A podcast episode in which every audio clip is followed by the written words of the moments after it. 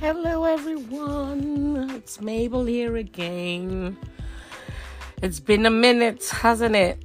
Anyways, I've been wanting to do this podcast for a couple of weeks. Actually, I wanted to do this podcast when I did the last podcast that I did.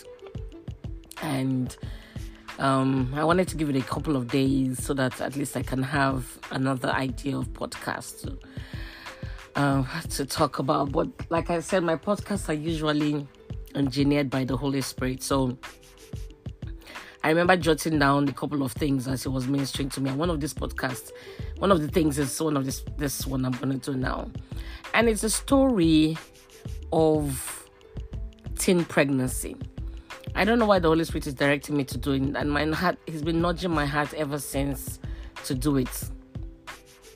And I just want to say I'm sorry, Holy Spirit, but I believe that this is the right time and I believe that someone is going to listen to this podcast today, tomorrow, many years down the line, and it they will still be able to identify and it will still minister to them. Um, like I always say, my podcasts are usually about me, my life. I've gone through so many things that I believe that I am a walking encyclopedia, a walking testimony. So many things I've gone through in my life that you know, um, the Holy Spirit wants me to always talk about and make it a point of um, reference for other people. Um, I'm supposed to be writing a book, um, and the book book is supposed to be a combination of a lot of my life experiences. Um, and I intend to start now that we have AI. So, um, just just keep encouraging me, keep praying for me for this book to begin. I don't want to write a book because everyone is writing a book. I want to write a book because that's what God has instructed me to to and I intend to I started um I've just stalled in between because there's just a lot happening in my life and um but I'm going to continue. Like I said, just continue to pray for me. So yeah, we're talking about teen pregnancies. Yeah. Yes, I I would also say that I was a teenager and I was pregnant. So I'll give a bit of background of where I'm coming from. I'm not saying like I'm not saying that everyone or every teenager who's been pregnant, um, you know, yeah, every teenager who's been pregnant has a background. They have a story. There's a reason even though we don't see the reason, even though we, the first thing we want to do is to, to condemn them. But trust me, there's a reason. There's always a story behind everything. So everything you see, there's always a story. And I would just encourage people to listen to that background, listen to that person's story. Even though we don't always want you to dwell there, we want you to be able to get yourself out of it and continue and, and start to move in the right direction. The truth is, we must always identify with people and their stories because that's where the glory is. That's where the testimony is. The scars talk about a story, but we don't want you to have that scar and then continue to dwell in it forever, you know, or else it will become a testimony you won't be able to live out of it. You will not be able to, people will not be able to look at you as a rallying point where they can come and learn from. So your story must always glorify God at the end. So I came from a background of a home where we're, we're five initially and we became six. Uh, my father had another child from another woman, but we don't look at her like that. Because we, we, we all grew up with her so we look at her like our elder sister. So we're three boys three girls. Came from a home where my childhood i would say was pretty um was a quite quite a boring one. There was nothing really interesting about my childhood because my childhood was full of a lot of events a lot of physical abuse a lot of emotional abuse a lot of sexual abuse. So it wasn't a childhood that I can always go back to and say I enjoyed. Um, I had parents who were not present in my life. They were alive and they were there, but they were not actively involved in my growth. Um, I didn't have parents who I could tell I love you, who could give me a hug, who I could talk to, who I could open up to. You know, I had I had tyrants for parents. My father was a tyrant, my mom was a tyrant. And so, of course, from a childhood of trauma, I became really um, secretive, very into myself, became very mute. Um, I just go about my life. But there were a lot of things happening to me that I didn't understand. There were a lot of emotions I was going through that I didn't understand. There were a lot of experiences that I was seeing that was happening to me that I didn't understand.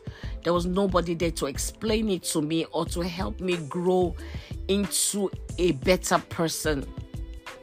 And as such, um, my life, of course, started going the way every other person that would have gone through such trauma was going.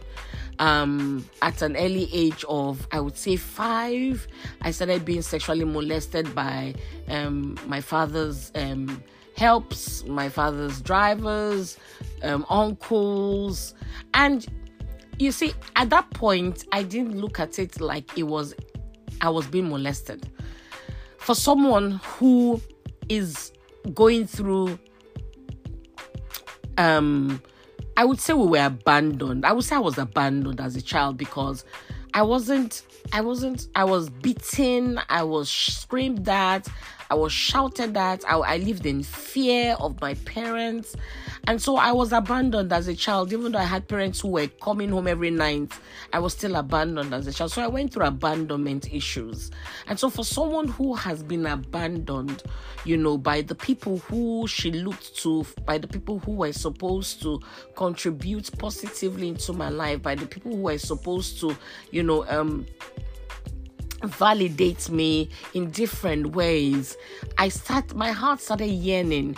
There was a void in my heart, and that void was looking for something that was missing, and that was love. A child will always, always seek for love, for attention. And and when that child doesn't find it, the child will look for look for it. There's a saying that says that life um abhors void and so they will never you will never find a void. If you see a hole in the at the at the middle of the road something will definitely fill it. Either more sand or water or dirt. Something will definitely fill it. So if it's not something good it will be something bad. There will never be a void. Even though even bible talks about it that my word will not come back to me void but it will accomplish that which i've been sent for to do. There's never a void in this life. If you see a void trust me something is going to fill it you understand? So there was a void in my heart because the place where it was supposed to have been filled with love, I didn't have love growing up. I didn't have a mom who I I don't think even love. She might have loved, but she, my mom. No, let me just let me erase that. I didn't have a mom who loved her children. Um, I had a mom who took care of her children, who wanted the best for her children, but she, she didn't love her children she didn't like her children because she didn't know how. And I'll explain. You can't give what you never gotten. So, f- looking at her own background, I've realized that she never got love from her own parents. She never had the relationship um, had a relationship with her own parents, so she was unable to express that same love to her own. She didn't know how. If she did know how, she probably will. Um, but she didn't know how. She started learning it much later on in life, but by that time it was already too late. Um, you know, things had already gone wrong. But at that initial stage, she was also going through a lot of things in her life that she didn't even know what was happening to her. Um, and so she was passing on that frustration, she was passing on that pain to her children unknown to her um and and and, and such you know i was i was living in fear. I was i was hiding. I was i was i was cringing at every at every voice at every um, um, um screams at every um reprimand you know and all that. For people who you know even wet the bed sometimes wetting the bed is as a result of fear. Is as a result of fear is as also as a result of anxiety is as a result of you know being trained It might also be as a result of not being loved enough. Do you understand? I want you to start to look at issues that you might be seeing in your life or the lives of other people or in your children's life as just not just as a surface problem, but as a problem that has a root. And so, for you to solve that problem, you need to go down to the bottom of the problem. You know, some people might not be able to do that because they know that if they try to do that, it will unearth a lot of ugliness even about them. But you see, if you want to love your children and give them the best, you need to be able to start the repair, not from the children, but from you. Because they're an offshoot of you. If I pluck a mango from the tree and it has been eaten by something, it's a result of something that has come from the tree. I have to find out what's happening in the tree to be able to get the result, a better result. So she couldn't give that love. And so there was a void in my life. There was a void of love. There was a void of attention. There was a void of validation. There was never a well done, you did well, thumbs up, fantastic, a hug, a kiss, a, a, a, a, a reward for good behavior. There was never anything like that. Never anything. The only things that we got were things that we felt were necessities for us to get and were provided for. We got good clothes, we got good shoes, we got a roof over our head, we got food to eat, we got all that. We traveled to the UK because my father could afford it then. He, he wanted he wanted the best for his family too, but he also didn't know how to give it because he didn't have a partner who was able to, you know, um interpret interpret his own way of loving to the children. And that's why you have to marry someone who both of you are on the same page, both of you have the same values. Both of you stand for the same things. You have to marry someone who two of you are a team or else there'll be a problem. So the my father loved the way he felt you know to be loved. But he didn't have a partner who could interpret his love to the children the way she should. And he also because he was not the kind who would show open affection he didn't know how to give that to his children too so I, I know that he loved us. I know that he wanted to be our father. I know that he wanted to give us the best things, but he didn't know how. He didn't know how. And unfortunately, he now didn't have a wife who also didn't, you know, could not also express love. So both of them were just living the life, providing for their children. But you know, there was a there was just a gloom always over that house. There was just a gloom we're always sad, re- never really very happy. Even when we traveled out, there was nothing really exciting about it. There was just a doom and a gloom around everything because there was always fighting, there was always neglect, there was always abandonment, there was there was always something evil always happening. So growing up in that background, my heart yearned for love. And because we're creature of love, we come from a foundation of love. We were created by love. Everyone who's on this earth was created by love. We existed even before the world existed.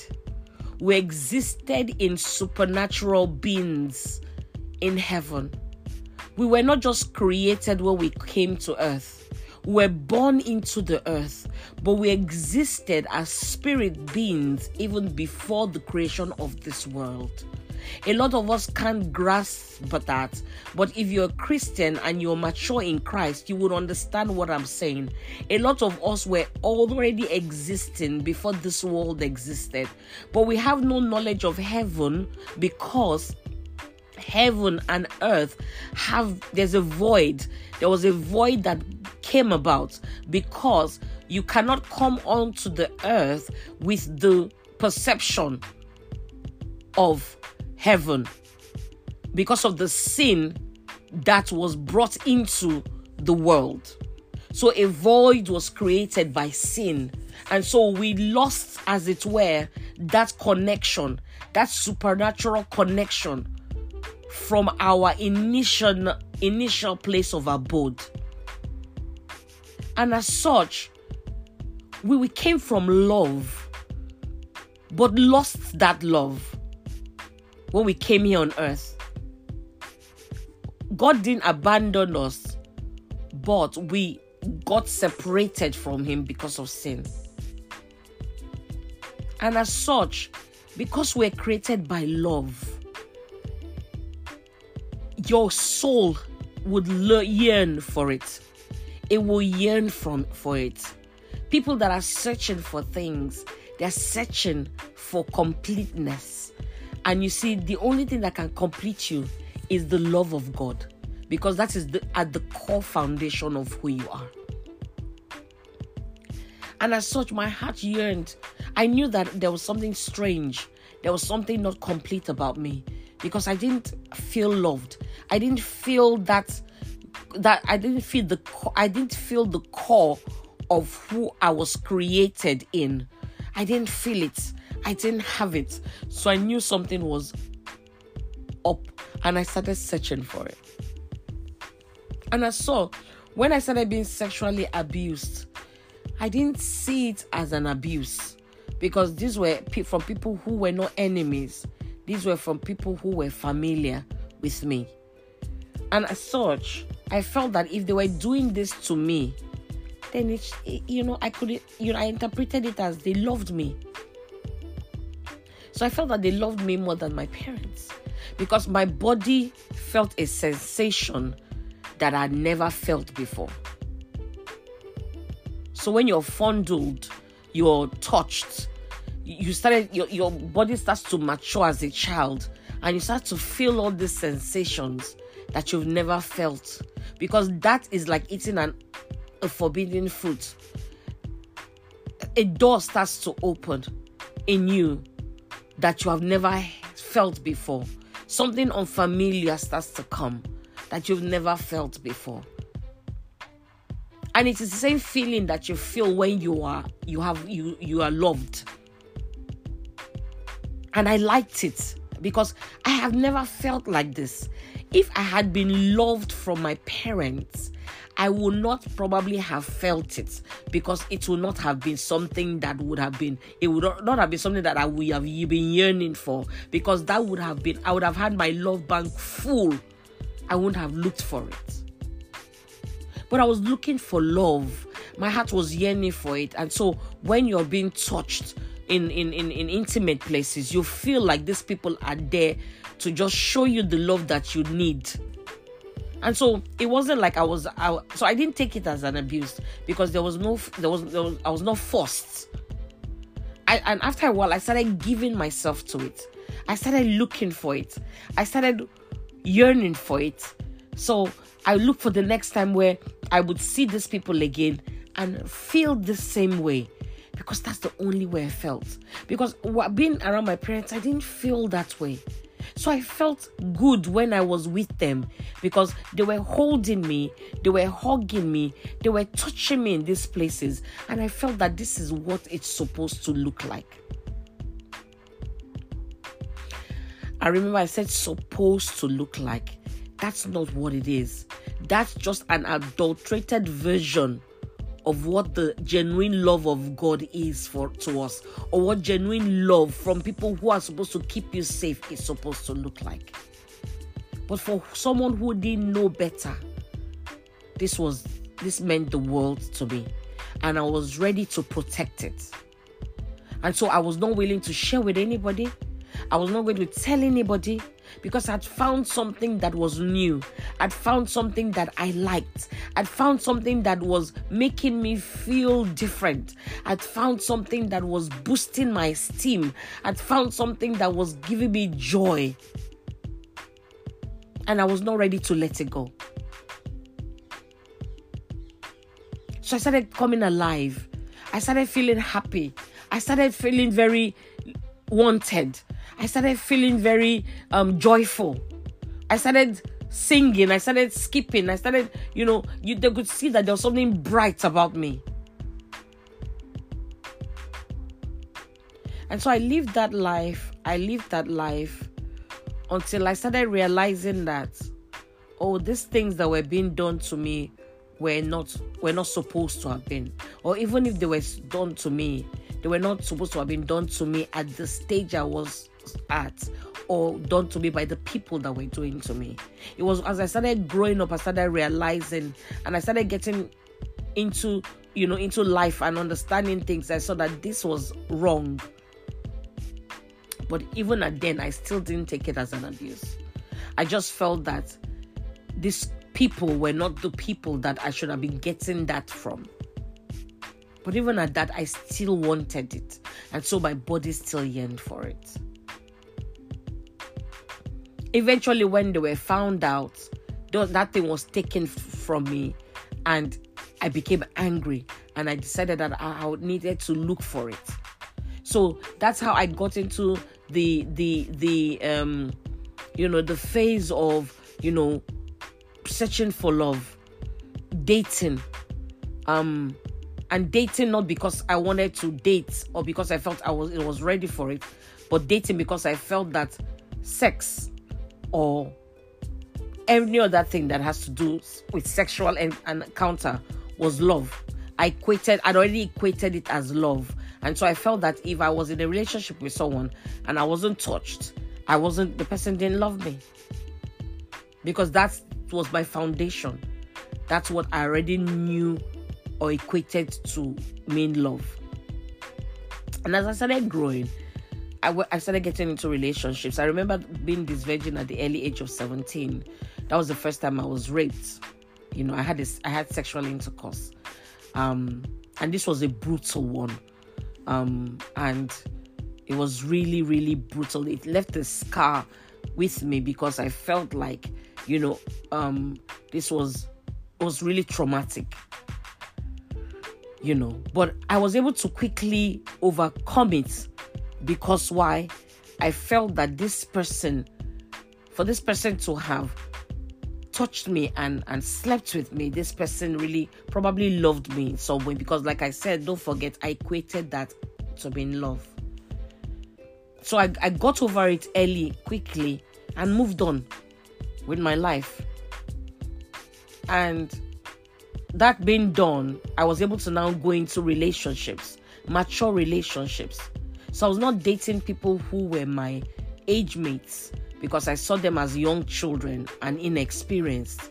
I started dating people who were older than me because that was the foundation I had. I had men who were older than me showing me love. I had men who were older than me sexually sexually abusing me, touching me.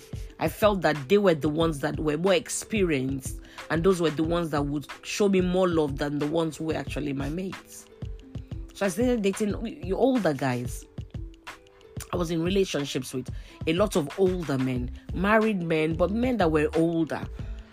A lot of people, because of the kind of people I hung out with that period of my life, people felt I was even older than my age. I dated people who were like 10, 15 years older than I was, 20 years older than I was. And I felt really comfortable in their midst because I felt that these were the ones that understood me and these were the ones who were matured enough to handle me at that stage. Like I said, that's the foundation that I was coming from. And I saw them as father figures. I saw them as people who loved me and who were ready to take care of me. And I stayed in lasting relationships, relationships that spanned one year, two years, you know, and all that. I was not even in it for the money, and that was the honest truth. I dated people who had millions of money, mega millions, kind of people I dated. You won't even, if I mention their names, you would scream. But you see, I wasn't in it for the money because the money was not was the least of my problems. I had money. I, I, I was coming from a foundation where there was money, there was affluence. I was given the best kind of lives. We lived in the best kind of homes. We had things others people didn't have. We we traveled at a very early age, went to the States, went to America, went to different places. You know, so there was money. So money was the wasn't the problem. It was the love, the validation that I didn't get, the well done, being able to achieve things that people celebrate you. I didn't find it. But then at home, but then I started finding it in other people. But this was after the, you know, they would have defiled you. And they'll say, Thank you. And they will give you money. So I started quick. I started equating that to mean they were satisfied with whatever it was they got, or they loved me enough to be able to want to also extend monetary monetary rewards.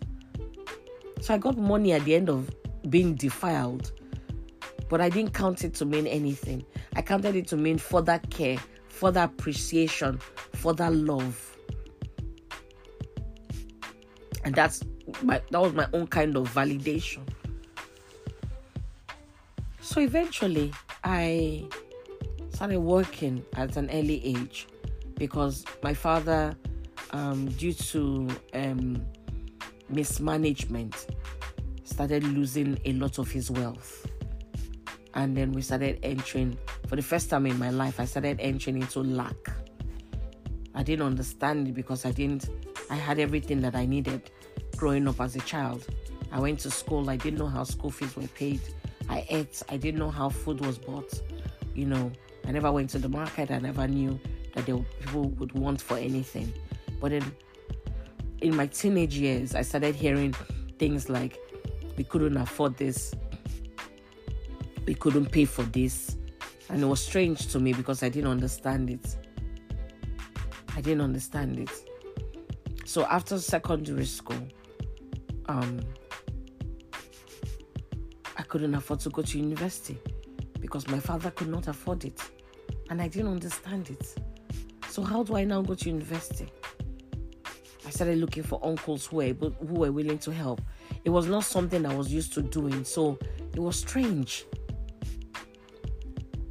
But because I was probably very hardworking, um, I had a, a, a, a character of not being lazy, you know, and I'd learned things, you know, I'd matured through that, through the, you know, learning to to being thrust into life at an early age, into a, a sexually active life at an early age you know, I learned, I started maturing really quick. Um, I started hanging around people who were older than me. I started seeing some aspects of life that um, became a bit interesting. Um, people work for their money um, and people do stuff. So I started learning things early and then I started um, working. And then from working, I started doing business. Um, and even in that, I was still having relationships because um, I felt like you know I needed to continue to um, feed that void in me. I couldn't afford for there to be a void. So when I went from one relationship to the other because I felt that that was how I could survive. That was how I could continue to um, have a boost in my life. Have that be happy, you know, to happy enough to want to do something for myself. Um, that, that was what kept me alive. And so I went from one relationship to the other, one relationship to the other. When this relationship ends, I believe that I'm supposed to go into another one. Um, and I, I went into a lot of relationships. And eventually, um, I started working, and then I met the man I eventually um, married.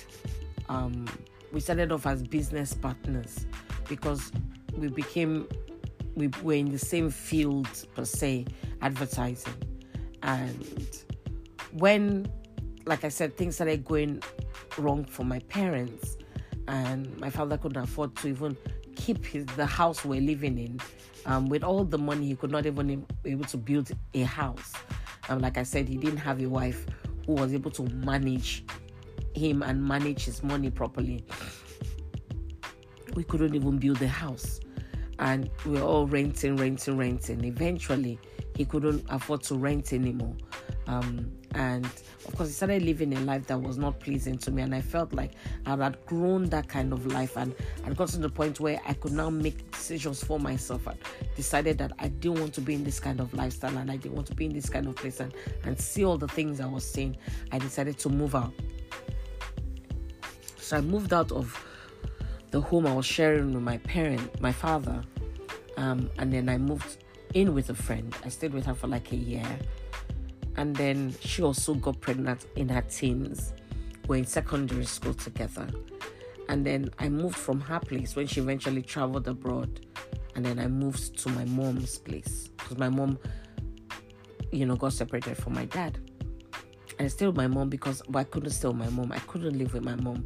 Like I said, I have I was my I was I was born into you know into a home where we had tyrants.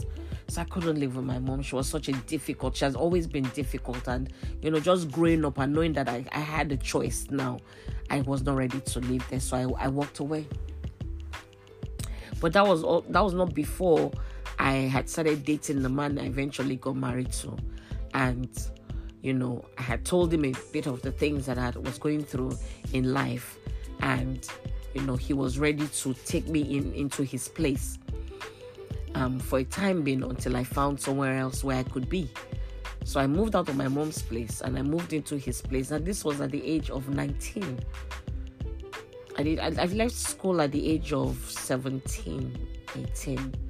I moved out of my parents' house and I moved into his place at the age of 19 and I was just supposed to be there temporarily till I'm able to, you know, find my life and know the next plan for myself. And that was when I found out that I was pregnant for the first time in my entire life. I had been sexually active at the age of 17, um, but never got pregnant. Never used protection really. But then at the age of 19, when I eventually met this guy and moved into his place, I found out that I was pregnant a, couple, a month or two later. I just noticed that I hadn't seen my period. And I just felt there was something strange growing in me because I just felt foreign. Um, I knew my body so well.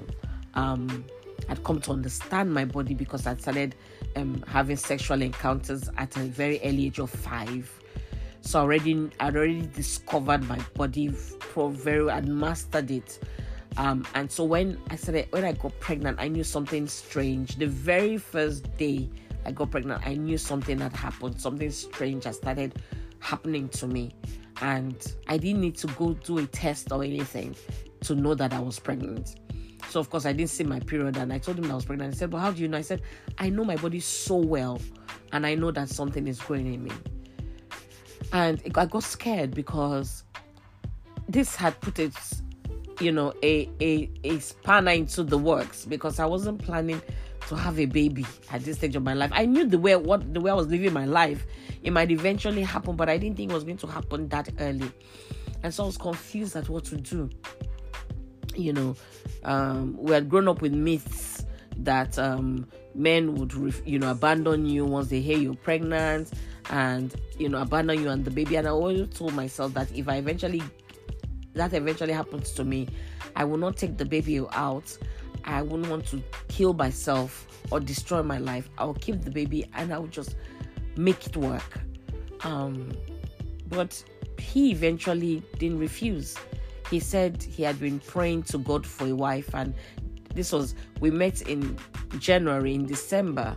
He said he told God that he was he wanted to get married, that it was the next stage of his life. And in January we met, and yeah, it happened. And so he said he was willing to get married. He, of course, and I remember the question asked was that don't, don't I want to get married to him? Is he not someone I wanted to get married to? And I was I was shocked at that question because it wasn't a question I was expecting. Um, but eventually because I was also unstable in terms of where to live. He could offer a roof over my head, even though it wasn't an ideal place. Um, but it was something that I never had. He was willing to show me love. Um, he was willing to take care of me. Um, he, of course, he was sleeping with me, which I felt was he was showing me love. He loved me enough, um, and yeah, I decided, you know what, what, what, what, what, what's there to lose, and we got married.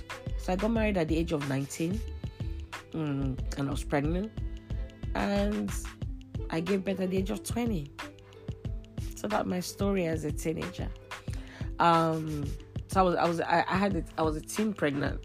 I had a teen pregnancy, but I eventually got married at the age of 20 and had my first child at the age of 20 and today to, today she's 26 um amazing amazing young woman. I'm so happy that i kept her um and i took that decision to keep her. Um i have learned from the mistakes my parents made.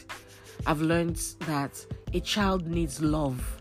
And so when i was carrying her i loved her from my womb i loved her with every bit of me i protected her i shielded her and I was determined to give her the best that I could possibly give a human being. And I know she felt that love from my womb. And today we're close, we're, we're best pals. She's an amazing person, an amazing woman. Um, with the help of God, she's growing. She's ex- been established. She's establishing herself. She's like a, my, her mom. She's doing business. She's she's growing. I know that she probably has her own dark place, you know, because of um, the things she's seen growing up, um, um, the division she, saw, she also saw experienced in um, her family from her mother and her, her father, you know, but, you know, we, we're de- I'm determined and God helping me and with God that they will heal from those things and they will also determine to also give love to their children she's always told me that, oh, uh, mommy, I'm not in a hurry to get married. I need to grow. I need to um, understand who I am. I need to establish myself. I need to understand, you know, life before I now bring a child into it. And that's the way to think. Um, so I want to encourage you that you're listening to me today. Don't give up because you feel like, oh, I've, I've, I've taken in, and don't take don't don't kill that child because that child will become a shining light. That child has a purpose, has a destiny. Every child is a gift from God. That child could just be that answer that you need to put you back into reasoning and to change situations. And you know, I want to encourage parents who are who have kids who, and if you've not if you don't have kids yet you are planning to get married i want you to understand the institution of marriage before you get into it to it. Don't jump into marriage because you feel this is a solution to a problem. No. Marriage is not supposed to be it's not a reward. Marriage is not a reward for your good behavior. Marriage is not a reward because you're a virgin. Marriage is not a reward because you have waited. No. Marriage is an institution that is the beginning and the platform by which you build lives. So you have to go into it without any um you have to go into it go into it with very with caution. And it's like a school. Before you go into marriage, you have to understand what you're going into. You have to be able to read about it. You'll be able to able to study about it. You have to look at the lives of the people around you, how they have been able to maneuver this institution called marriage before you now decide you want to jump into it. You have to be um um um prepared and and and um what's the word? Prepared and skilled to be able to go. You have to be armed with all the tools that you need to be able to go into marriage. And most importantly you have to deal with all your root childhood traumas. Because if you don't deal with it you're going to take it into marriage. And to just continue to be a vicious circle that will go from one generation to the other. So you have to deal with it. I came out from my childhood traumas with a lot of baggage. I came with anger. I came with frustration. I came with the, um, um, a low self-esteem. I came with this, an esteem of being needy all this i am dealing with and i've been dealing with but you know god has been able to enlighten me a lot. So now I'm conscious. God is dealing with me. I'm conscious of the fact that I have to be able to. I, when I'm rejected, it is not a slap on who I am, because I first found my identity in who I am. I'm in Christ. In Christ, as being a supernatural being. That's where I find my identity, not in if I am shown love or if I'm given love I had to unlearn a lot of things that I learned through trauma. All those things that I learned that if you don't, if you're slept with you, that's how love, that's what love means. I had to unlearn it. Because for a very long time, even after my marriage ended, I still felt that I had to be loved through sex, through being touched. I had to learn that. And to the glory of God, I've been separated for for many years now, and God has kept me. Has kept me. Now, don't not being touched or not being in a relationship does not equate to love anyone more for me. Now I know where the true love is, and that's what I pursue. That's in God, that's in Jesus. So I pursue God, I pursue Jesus because I know that that's where love is. But you see, I don't even need to pursue them because I am in He's in me. And so I radiate the love of God. I don't deal with self esteem anymore. There's some other things I'm dealing with um, in terms of being validated, in terms of being appreciated. That I still deal with when I'm less, when I'm not appreciated, when I'm not validated. I still feel sad. But I'm learning that that's not, you know, it, it doesn't make me who I am. It doesn't make, if people don't appreciate you, they don't know you.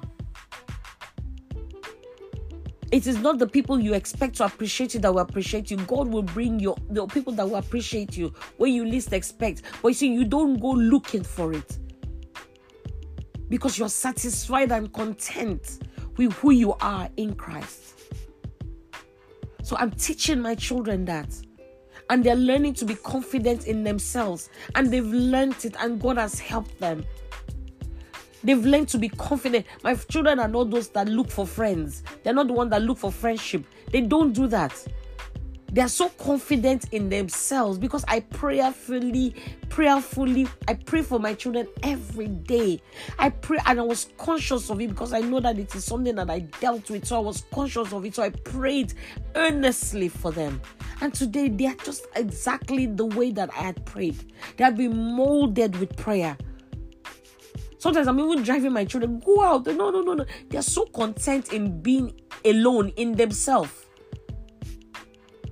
They're so content. They don't need anyone to make them feel okay.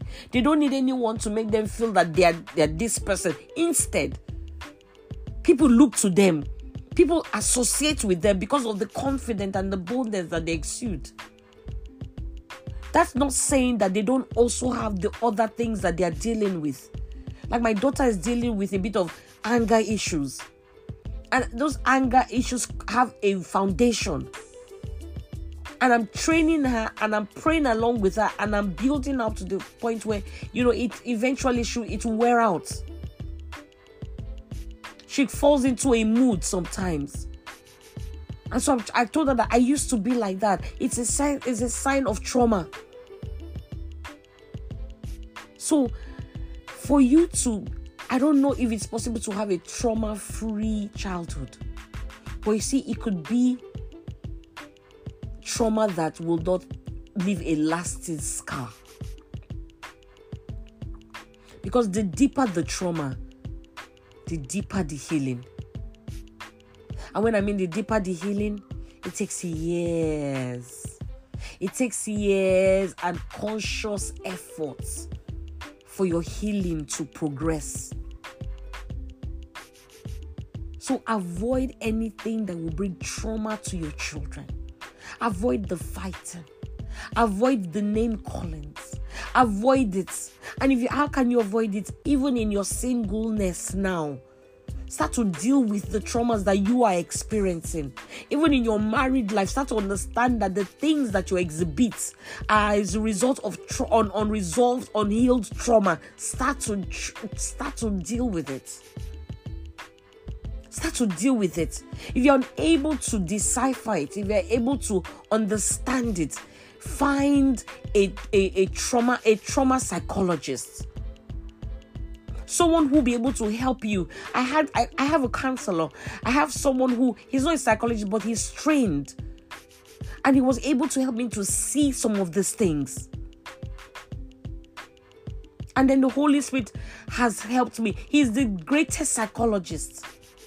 Find him, know him, dwell in his presence. He will start to show you these things that you need to start to arrange and do, and he will teach you how. He will teach you how. He will tell you, don't do this, don't do that. He will, he, will, he, will, he will prevail in your heart to not respond to some things. It's because he's trying to heal you from some things. He will close some doors. So that you will be you'll be healed. He will seclude you. He will restrain you so that you can find healing. He will shut doors that you expect to be open, but he will shut it for some time. But even at that, he will encourage you through his word to give you time to heal before you go through those doors.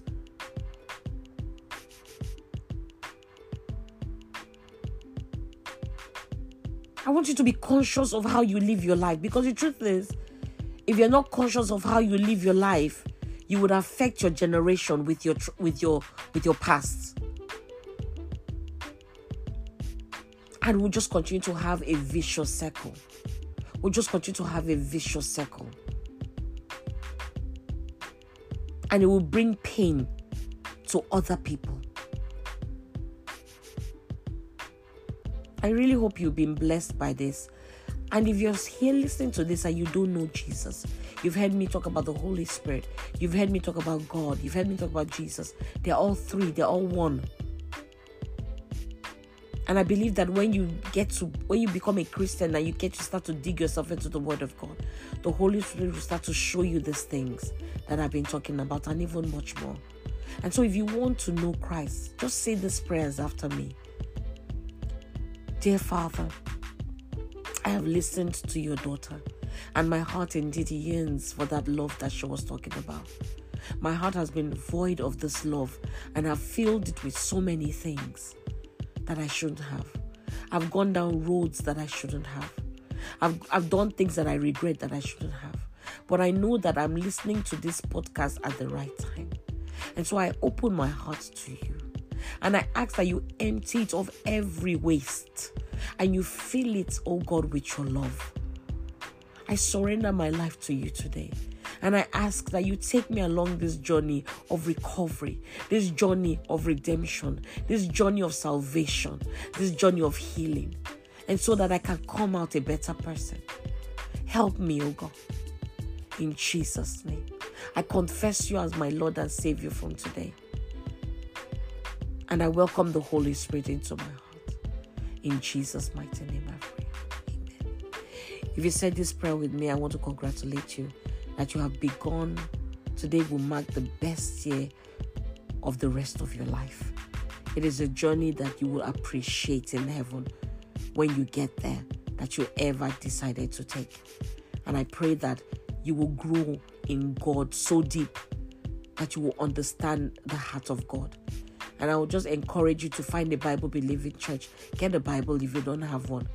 Join prayer groups. Find a friend who is in Christ. Get to a church and start to dig yourself into Christ and dig yourself into the Word. And I'm sure one day we will see again, if not on this side of heaven, on in heaven. Take care. I love you. Look forward to my next podcast. I don't know what it is, but I know that the Holy Spirit just likes to you know, interests me sometimes with the things that he digs out of my heart. Um, and like I always say, my podcast are always experiences that I have been through and things that I've been able to overcome. And God uses that as a testimony to share. The Bible says that we overcome by the word of the Lamb, by the word of our, by the blood of the Lamb, and by the word of our testimonies. And share your testimony. If you have, if you if if you find healing after listening this, if you find transformation after this, share it, declare it. And in this um podcast, there'll be a question, um, just like a light survey for you to just fill, or a question and answer. Throw your thoughts about this in the in the comments and let's converse. God bless you. Bye bye.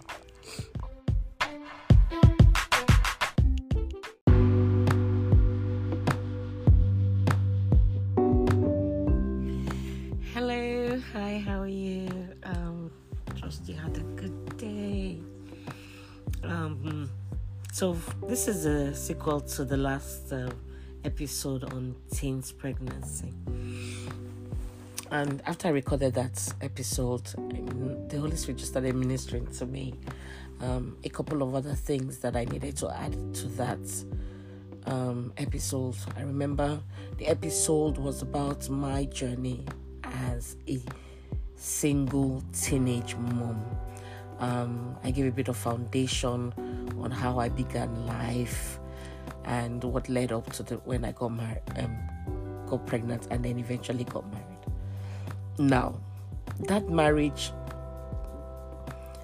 I didn't get married because I loved the person.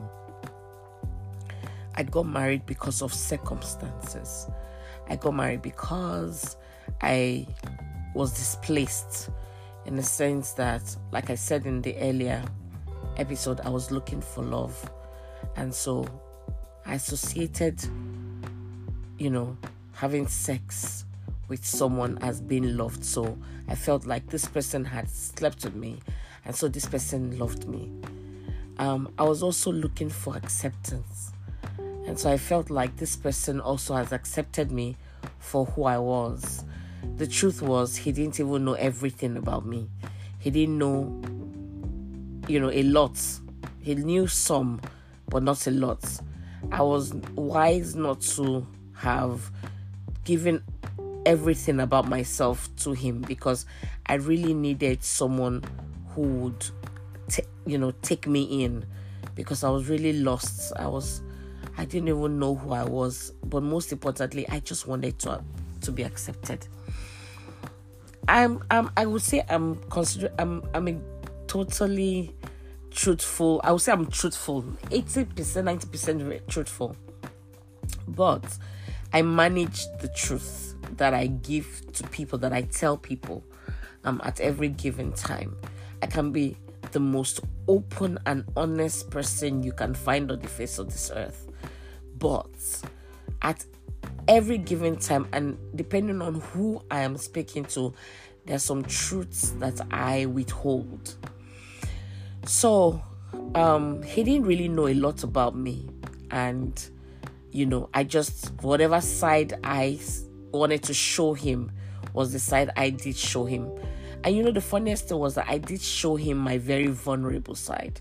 I showed him largely the truth about me. Um, and he accepted me for who I was. But you see, I thought that was all there was for me to have a successful marriage. It was later that I started becoming wise and started gaining knowledge and understanding on the Institute of Marriage that I realized that that was even, I had not even scratched the surface. So I settled for marriage because I was looking for love. I wanted acceptance. I had been abandoned. And so I was looking to make a point that I could build a home and have a family and love my children better than my parents loved me and took care of me. Those were my goals, and that was what I wanted to do. That was my aim. But you see, those reasons are the wrong reasons to get into marriage. Wrong reasons. On my YouTube channel, Living and Loving with Mabel, I have um, an episode called um, why should I get married?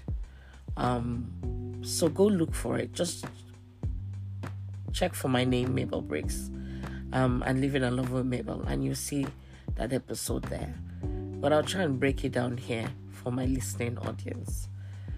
So I remember that I had a, um, a spiritual mom, you know, of blessed memories, Pastor Bimbo Odukoya. And I remember when I got married, um, she was one of the people who knew where I was coming from because she she knew me from when you know I newly gave my life to Christ. So I gave my life to Christ, you know, through one of my um beautiful, wonderful sister, um, Pastor Mildred um, Okonkwo. Um, I was in secondary school. We were both in secondary school at that time. And when she got born again, she looked for me and she led me to Christ. And it was there was such a release of life after that. I felt free. I felt like I'd been the chains had been broken from me and I wanted to just I found new love. I found something I could cherish and so I just wanted to serve God and love God And so, of course, when I went back home, I had to look for a church to go to, and I started going to Fountain of Life Church. Sorry, I'm yawning. I'm I'm on my bed, uh, but I just felt that I, I should do this um, podcast before I go to bed. I'd been, you know, thinking about it, and the other thing I'd been fleshing it in my mind. So I said, before I lose my chain of thoughts, let me just do it and because my, almost my podcasts are so spontaneous, I don't go writing down anything because these things have been fleshed in my spirit. So I, that's how I met Pastor Bimbo Odukoya. And, you know, I remember she, you know, I went there because I wanted to sing. I love music, I love to sing. And so she, um, she interviewed me and she auditioned me for the worship team then the choir, the Fountain of Life Church didn't have a big choir. Then it was just the worship team, just a couple of people. So she eventually took me into the worship team and you know asked me why I wanted to join the worship team. I told her, and you know that's how I got into the worship team. Kept going for rehearsals, kept going to church, listening to the word of God. Well, I wasn't I wasn't discipled Fountain of Life Church was such a big church at the time, and there were a lot of matured um, people going to the church. You know, I think they just lost track of the fact that there were a lot of young teenagers who needed, you know, the word of God to be broken down into a language that they could understand. They lost, they lost, they didn't understand what it was to pastor, you know, and disciple teenagers of my age then. They didn't understand. You know they threw us into the larger assembly where the word of god at that time was being spoken and it was too complex for us to understand.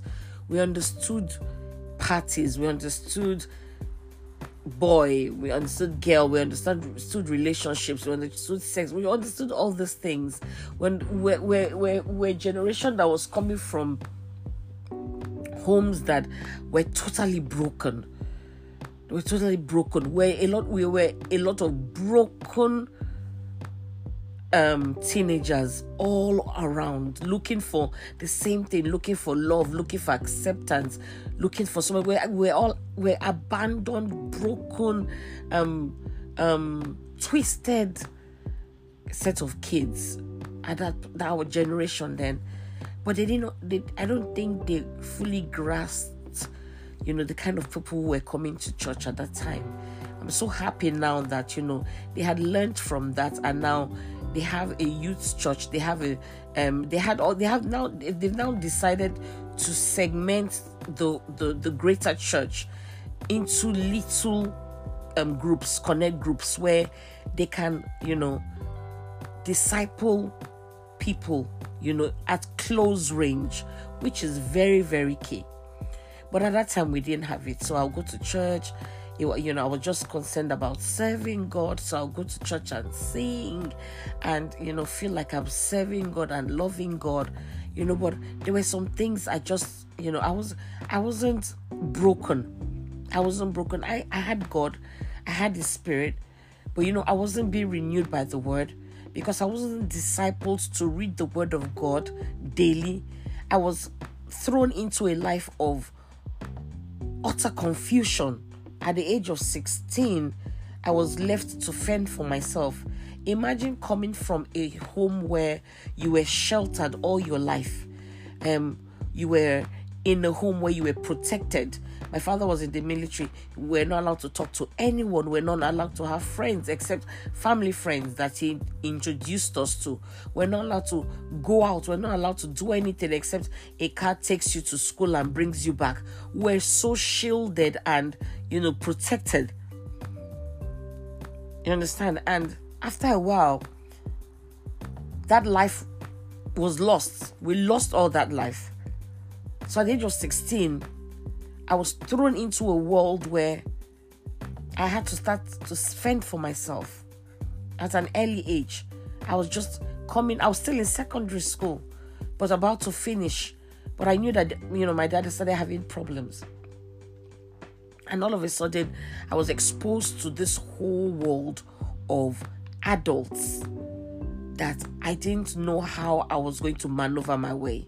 But you see, good good thing about it was that I went to a secondary school, a military secondary school, um, and in that school, I started becoming very streetwise. Um, I started understanding a lot of things, you know. But of course, I leave school, I go back home, back to my sheltered life, you know, where you're flogged, you're punished, you're um, spoken down on, you know, you're physically abused, you know, and you, you, you live in fear.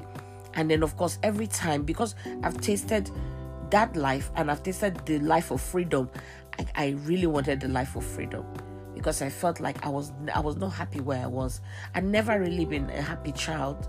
I never had a happy home and um, childhood because it was marred with a lot of fighting, a lot of um, abusive words, a lot of anger.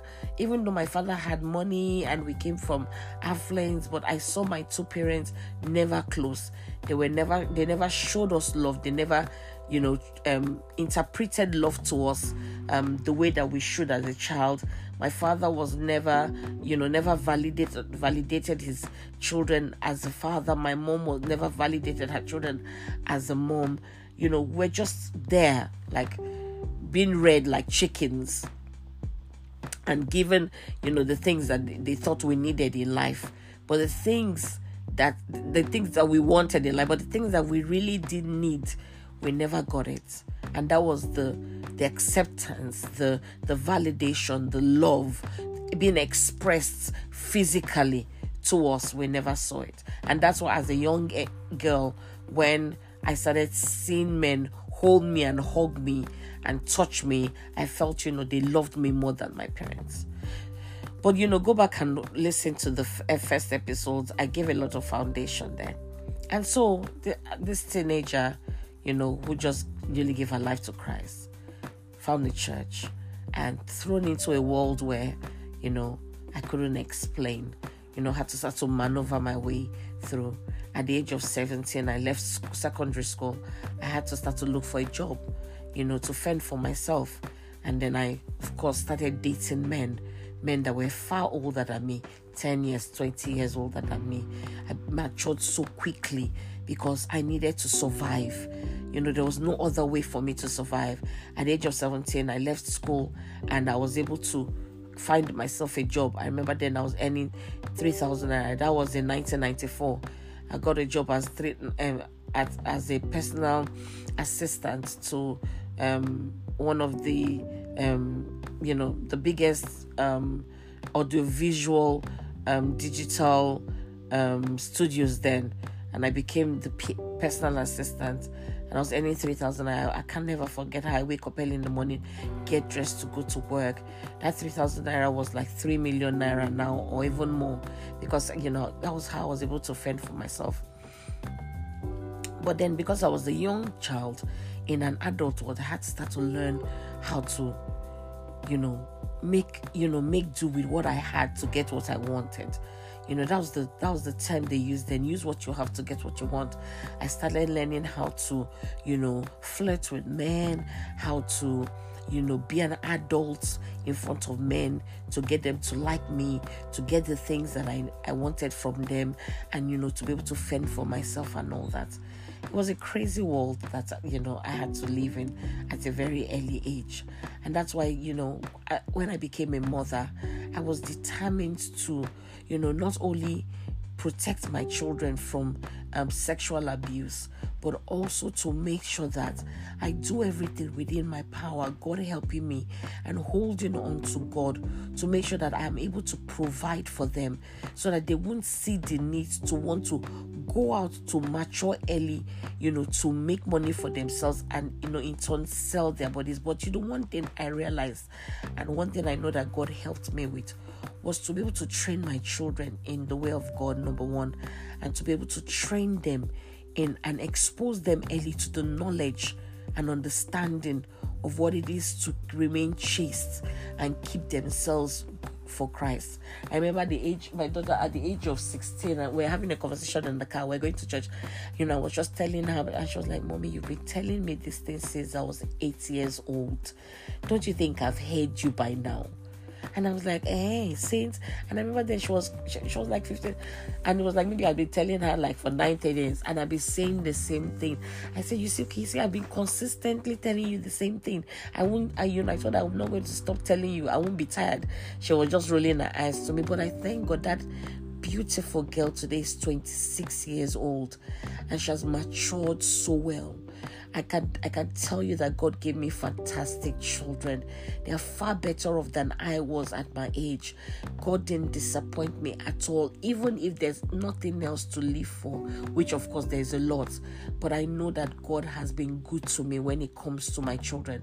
And I know that God has seen my heart desire concerning them and He has established them and He has made sure that He fulfilled that promise to me. I have fantastic children. We are growing in the knowledge of God God and growing in the Word of God, and they're growing strong in God. I have fantastic children who, you know, are are being fed by the word of God and who are being loved. And they, they, you know they, they they they are loved by people who are able to express that love to them. And so they are seeing clean love. They are seeing um long loves without any strings. They are seeing they're growing up into good um um good um foundation, you understand, and they're understanding what it is to love genuinely.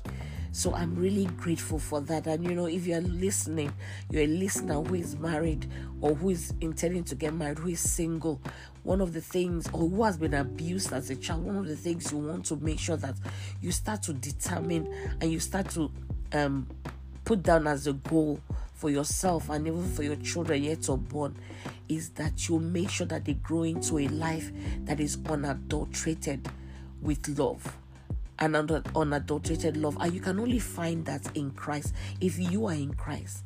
If you're in Christ and then you've allowed God to come into your house and heal you, and you know, you've gotten to a place where you are able to process your your your your your emotions and and and and, and find out where things went wrong and determine to do things right. That's the only time you can start to feed into your children what is expected of you from the word of god. That's the only time.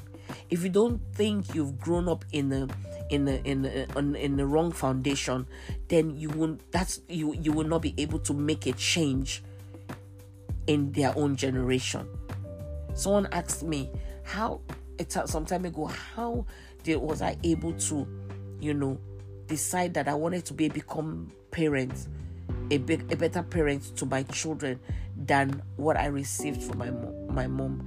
I said because I hated the way I was brought up.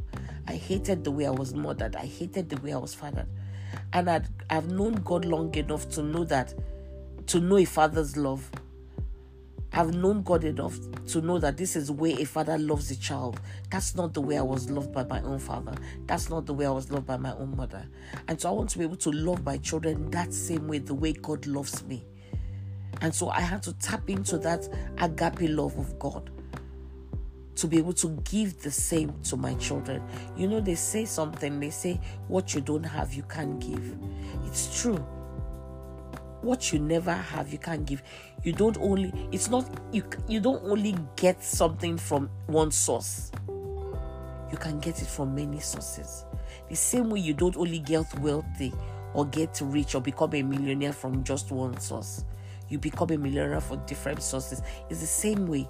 You can get love from different sources. So i wasn't able to get love from my earthly father but i was able to find that love in my heavenly father and because I was now connected to God, I knew what it was to really love. He showed me what it was to really love me. And He put people around me who will show me what it is to really love. Initially, I didn't know how to receive love because I was never given love from where I didn't know what it looked like. So when I knew the only love, like I told you, I knew was sex. And so anything out of that, I didn't know what love looked like. And so for a very long time, I didn't even know how to receive love.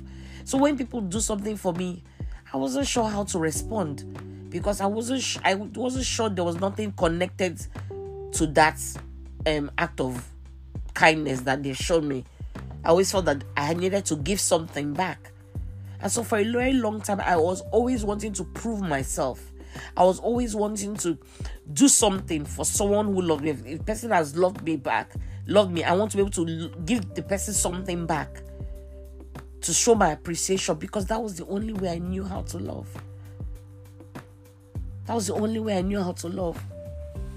So, you know, we need to be able to train our children better. We need to abhor the way that we grew up. If you grew up like anything like I grew up, you must decide that this is not how I want my children to grow up. And you must determine to find the true source of love, which is in Christ Jesus, in God, in God through Christ Jesus. And once you can find that true source of love, then you can give back love. If you don't find it, trust me, you're not going to give love. You're going to just give hate. You can't truly love someone if you don't have love yourself. And so I eventually, like I said, got married. You know, when I got pregnant, Pastor Bimbo told me not to get married to him.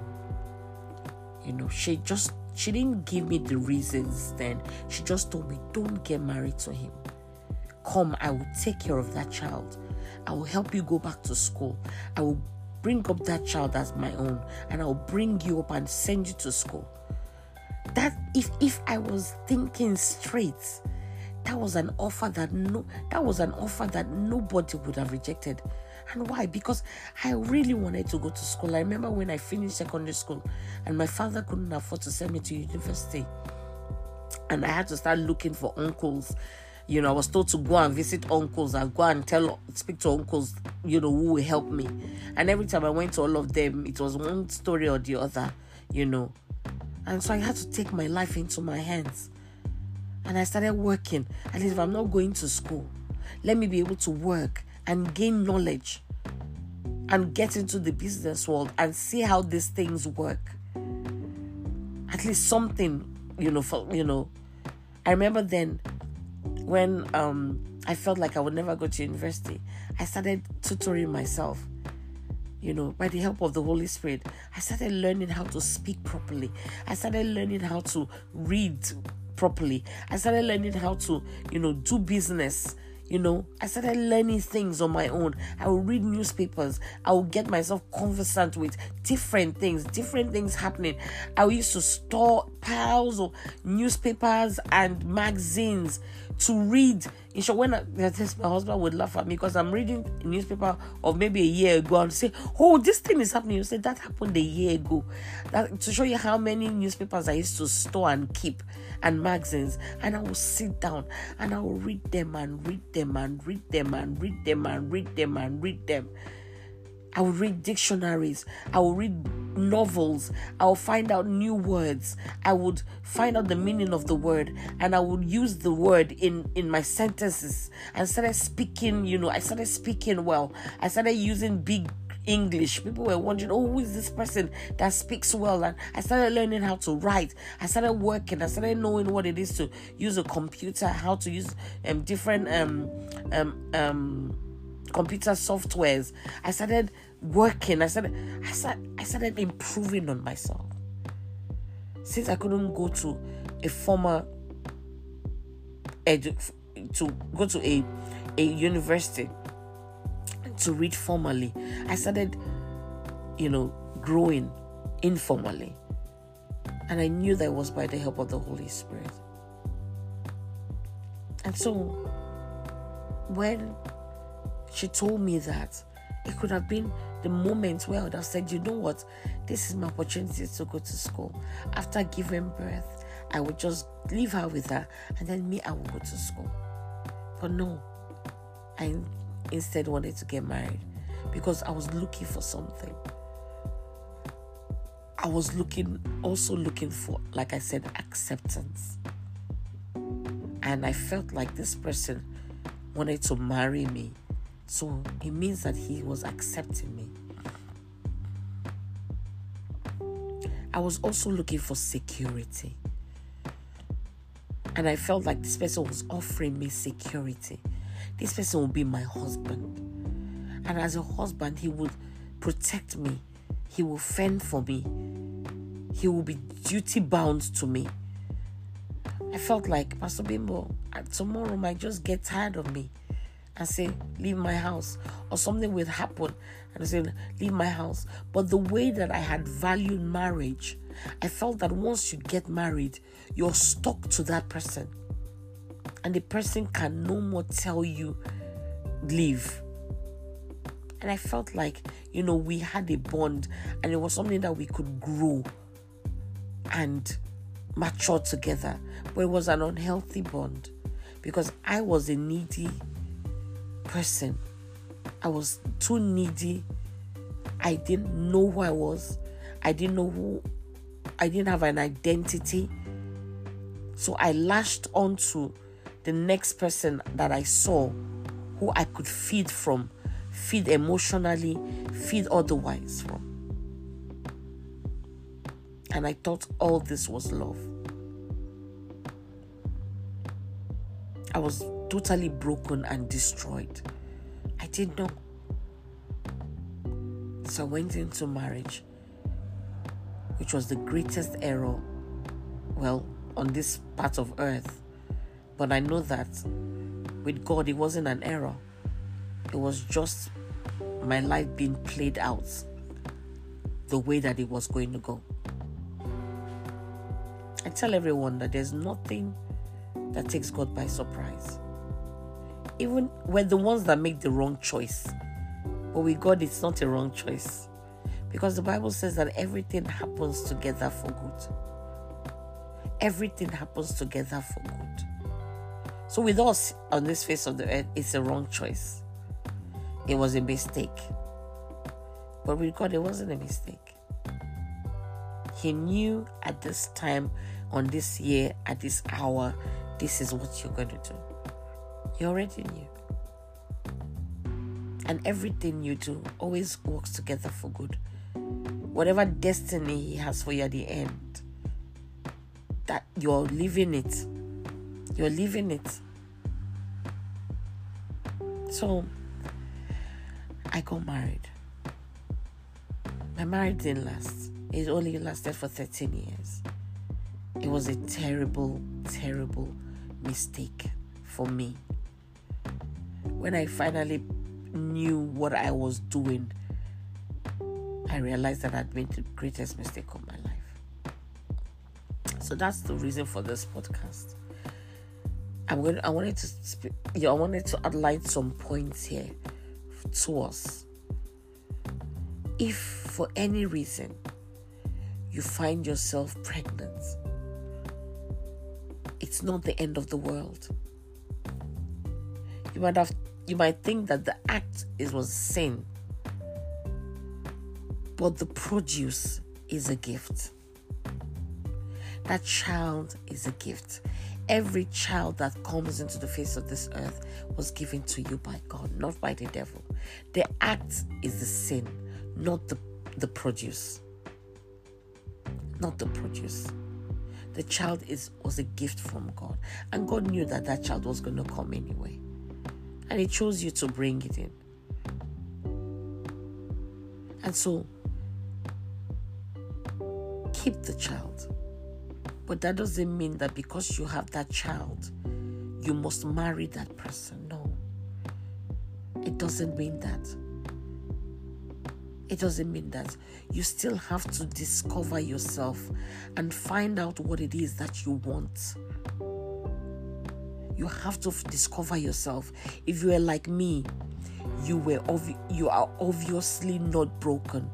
You're obviously you obviously don't have an identity. You obviously don't know who you are. You obviously don't know what you want. You have to marry for the right reasons. And one of the right reasons is you are marrying this person because you love this person not because of what the person can give to you, but because two of you together make a good team. Because you have same values. because you have same morals. Because you have same beliefs. Because it's based on that foundation you're going to bring up your children. So you love yourselves enough. You like yourselves enough to be able to live with each other regardless of the faults that you have which you have been able to sit down talk about outline. No hid no no secret nothing hidden. You have both come out plain to each other. And you have weighed all the options and you have decided that i like this person enough to do life with this person regardless of who this person is and what this person has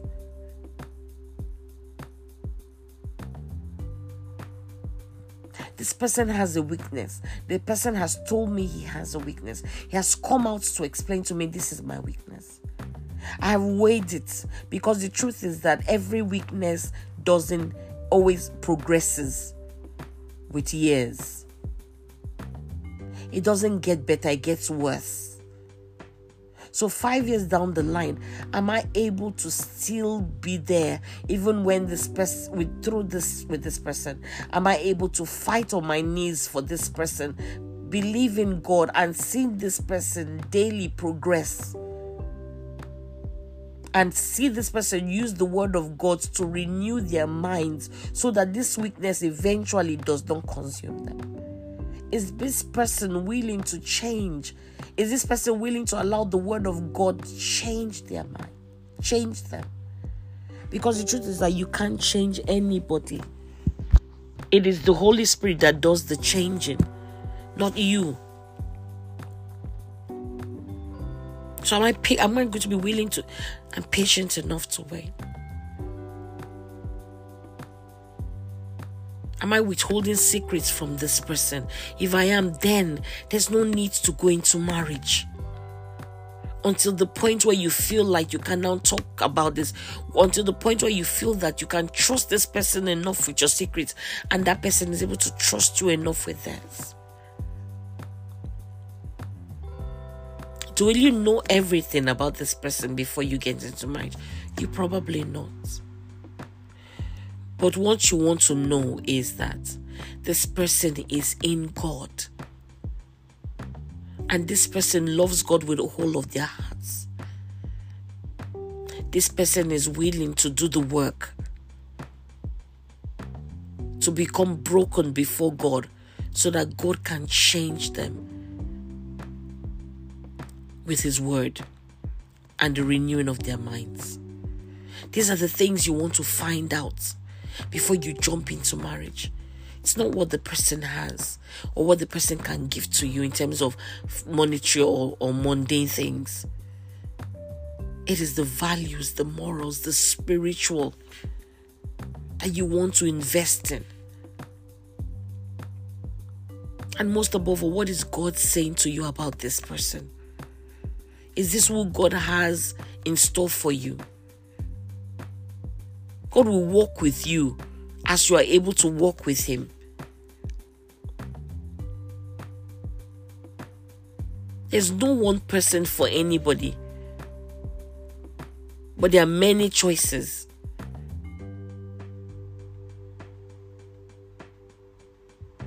So don't jump into marriage because, or don't force your child into marriage because they are pregnant. Or I think I, I want to believe that those days are gone except there's still um, um cultures like that. It is the is the is, is the worst singular most terrible thing you can do to anybody. And even if you know someone who is going to do that just because she's pregnant then you know better. And you should be able to advise them better. Take your time. Take your time to know this person I know someone who she ha- she she was also a teenager. She she had a child, but she didn't marry the person. She gave birth to her child, and she was with that child for many years. You know, the beautiful thing about it is she eventually still got married to the father of the child.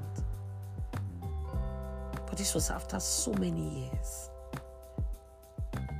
And this was because she had taken her time to truly search God and see God's face concerning that man. And she could see a consistency in the man's life. She saw so many things. I, I, I went through this journey with her. I spoke to her then. I said, Don't jump into marriage just because he's the father of your child. I told her the things to look out for. And I told her to prayerfully see God's face. And this was like maybe 10 years down the line after she had the child. Eventually, she was able to finish school, fin- became a graduate. She took care of her child, even though her father threw out of the house, but she took care of her child. It was tough, but she still stood with that child and took care of her child. Eventually, she got married to this man and they are still together, happily married. And they have another, they have, I think they have two more children. There's so many other stories like that. But you see, what I loved about her was that she didn't just jump into marriage just because she was pregnant. She wanted to make sure that she was making the right decision. So, getting pregnant doesn't mean you must get married to the father of your child. There There's so many myths then when I was um that at that age. Oh, you might never find a husband. Um, so you have to take get married to this one. You know, you are maimed for life. That's not true. That's not true. That's not true. There's so many people who have are single moms who have gotten married to people to men that were not that are not the fathers of the children. So whatever you believe you attract. So what take time. There's so many broken homes. There's so many broken children. We don't want to keep adding to the date to the statistics. Let's do it right. Let's take our time We've made the first mistake. Don't make a second. Take your time. Will it be tough? Yes, it will be tough as a single mom. But God will always make a way for you. He will always provide for that child if you only trust Him. It's difficult when we don't have someone who is more superior to lean on when we depend on man, but when we depend on God, He never forsakes us. We come out even better than we, we went in. And so we must decide what it is that is most important. I say before deciding what is most important, you must know who you are. You must find your identity and your identity is usually found in Christ. If you've been broken and battered and destroyed and abused and abandoned and everything, you will struggle with your image, your identity. You will definitely struggle with your identity. And like me, you become codependent on people or anyone who is around you who shows you the littlest attention, you would latch yourself onto that person like a parasite. I see most people run away because they don't have that capacity to give you that kind of love that you look for, like you're looking for. Remember, in my first, the first um, podcast, I talked about the void that you need to fill. People run away whenever they see, they, they take advantage of people like that and then they run away because they don't have that capacity to fill that void. It's such a huge void that they don't even have capacity to fill. So they take advantage of you, take what else they can get from you, and run and abandon you and leave you even me with a much wider void. The only person that can fill that void to the point where you'll be satisfied is Jesus. Is Jesus. That was why God made sure Jesus came on the earth to fill the void, to bridge the gap between humanity and, and, and God. He wanted us to see a God that we can see. The problem with the Israelites and the Jews then in the old times was that they kept wanting to see. They they wanted to believe what they can see. They saw all the signs. In those day and age, God was even talking to them audibly. But they were not believing because they were physical they were me- me- eh, mundane they were not spiritual they didn't have the holy spirit at that point so there were a lot of things that were there was so much gap and there was there was such a big gap. And god looked at it. How do i how do i fill this void? How do i show them that i'm i'm, I'm existing i'm alive? And i love humanity because i created you. He decided, you know what, I will send, I will come in man and become man.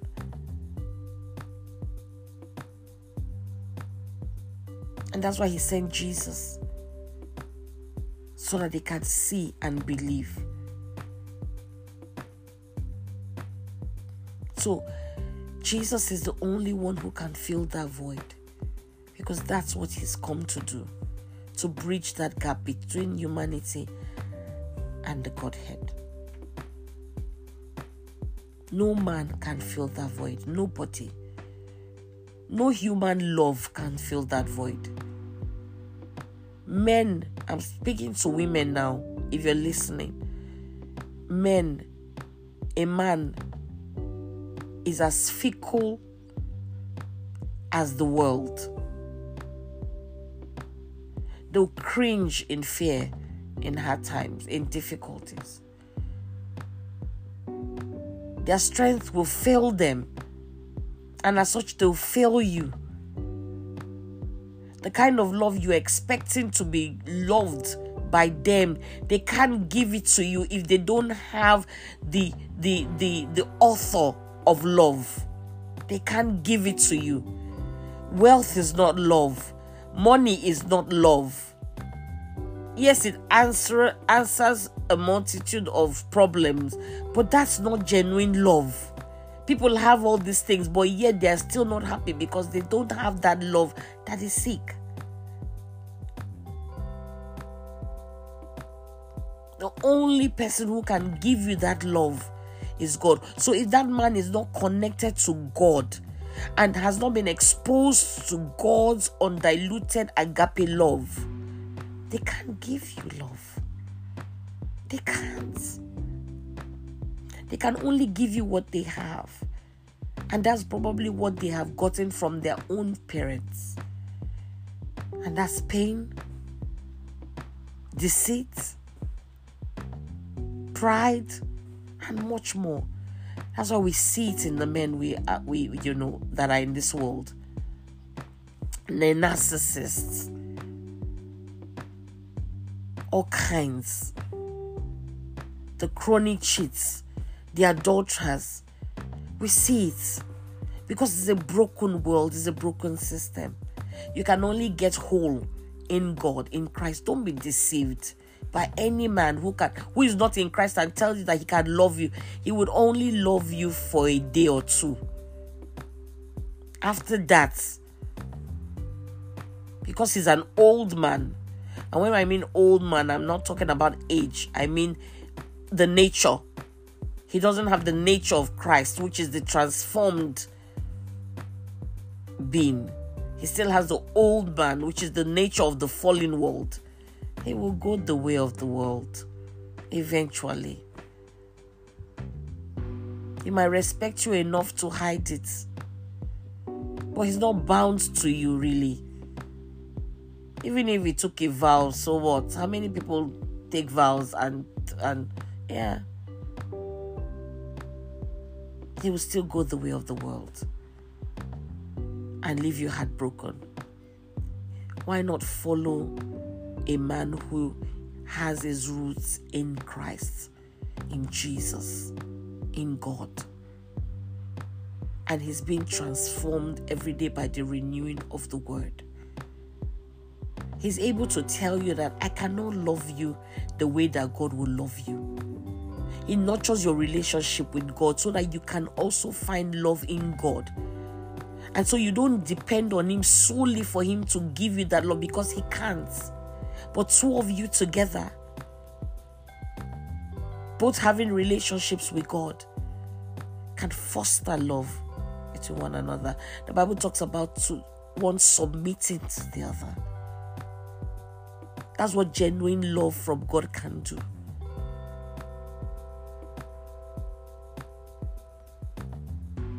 So I just want to admonish you. Let's break this jinx of of of recycling pain from one generation to the other. And let's really think about this and make a paradigm shift and start to nurture seeds, godly seeds, as God has admonished us in His Word. We can only do that if we know God. God bless you.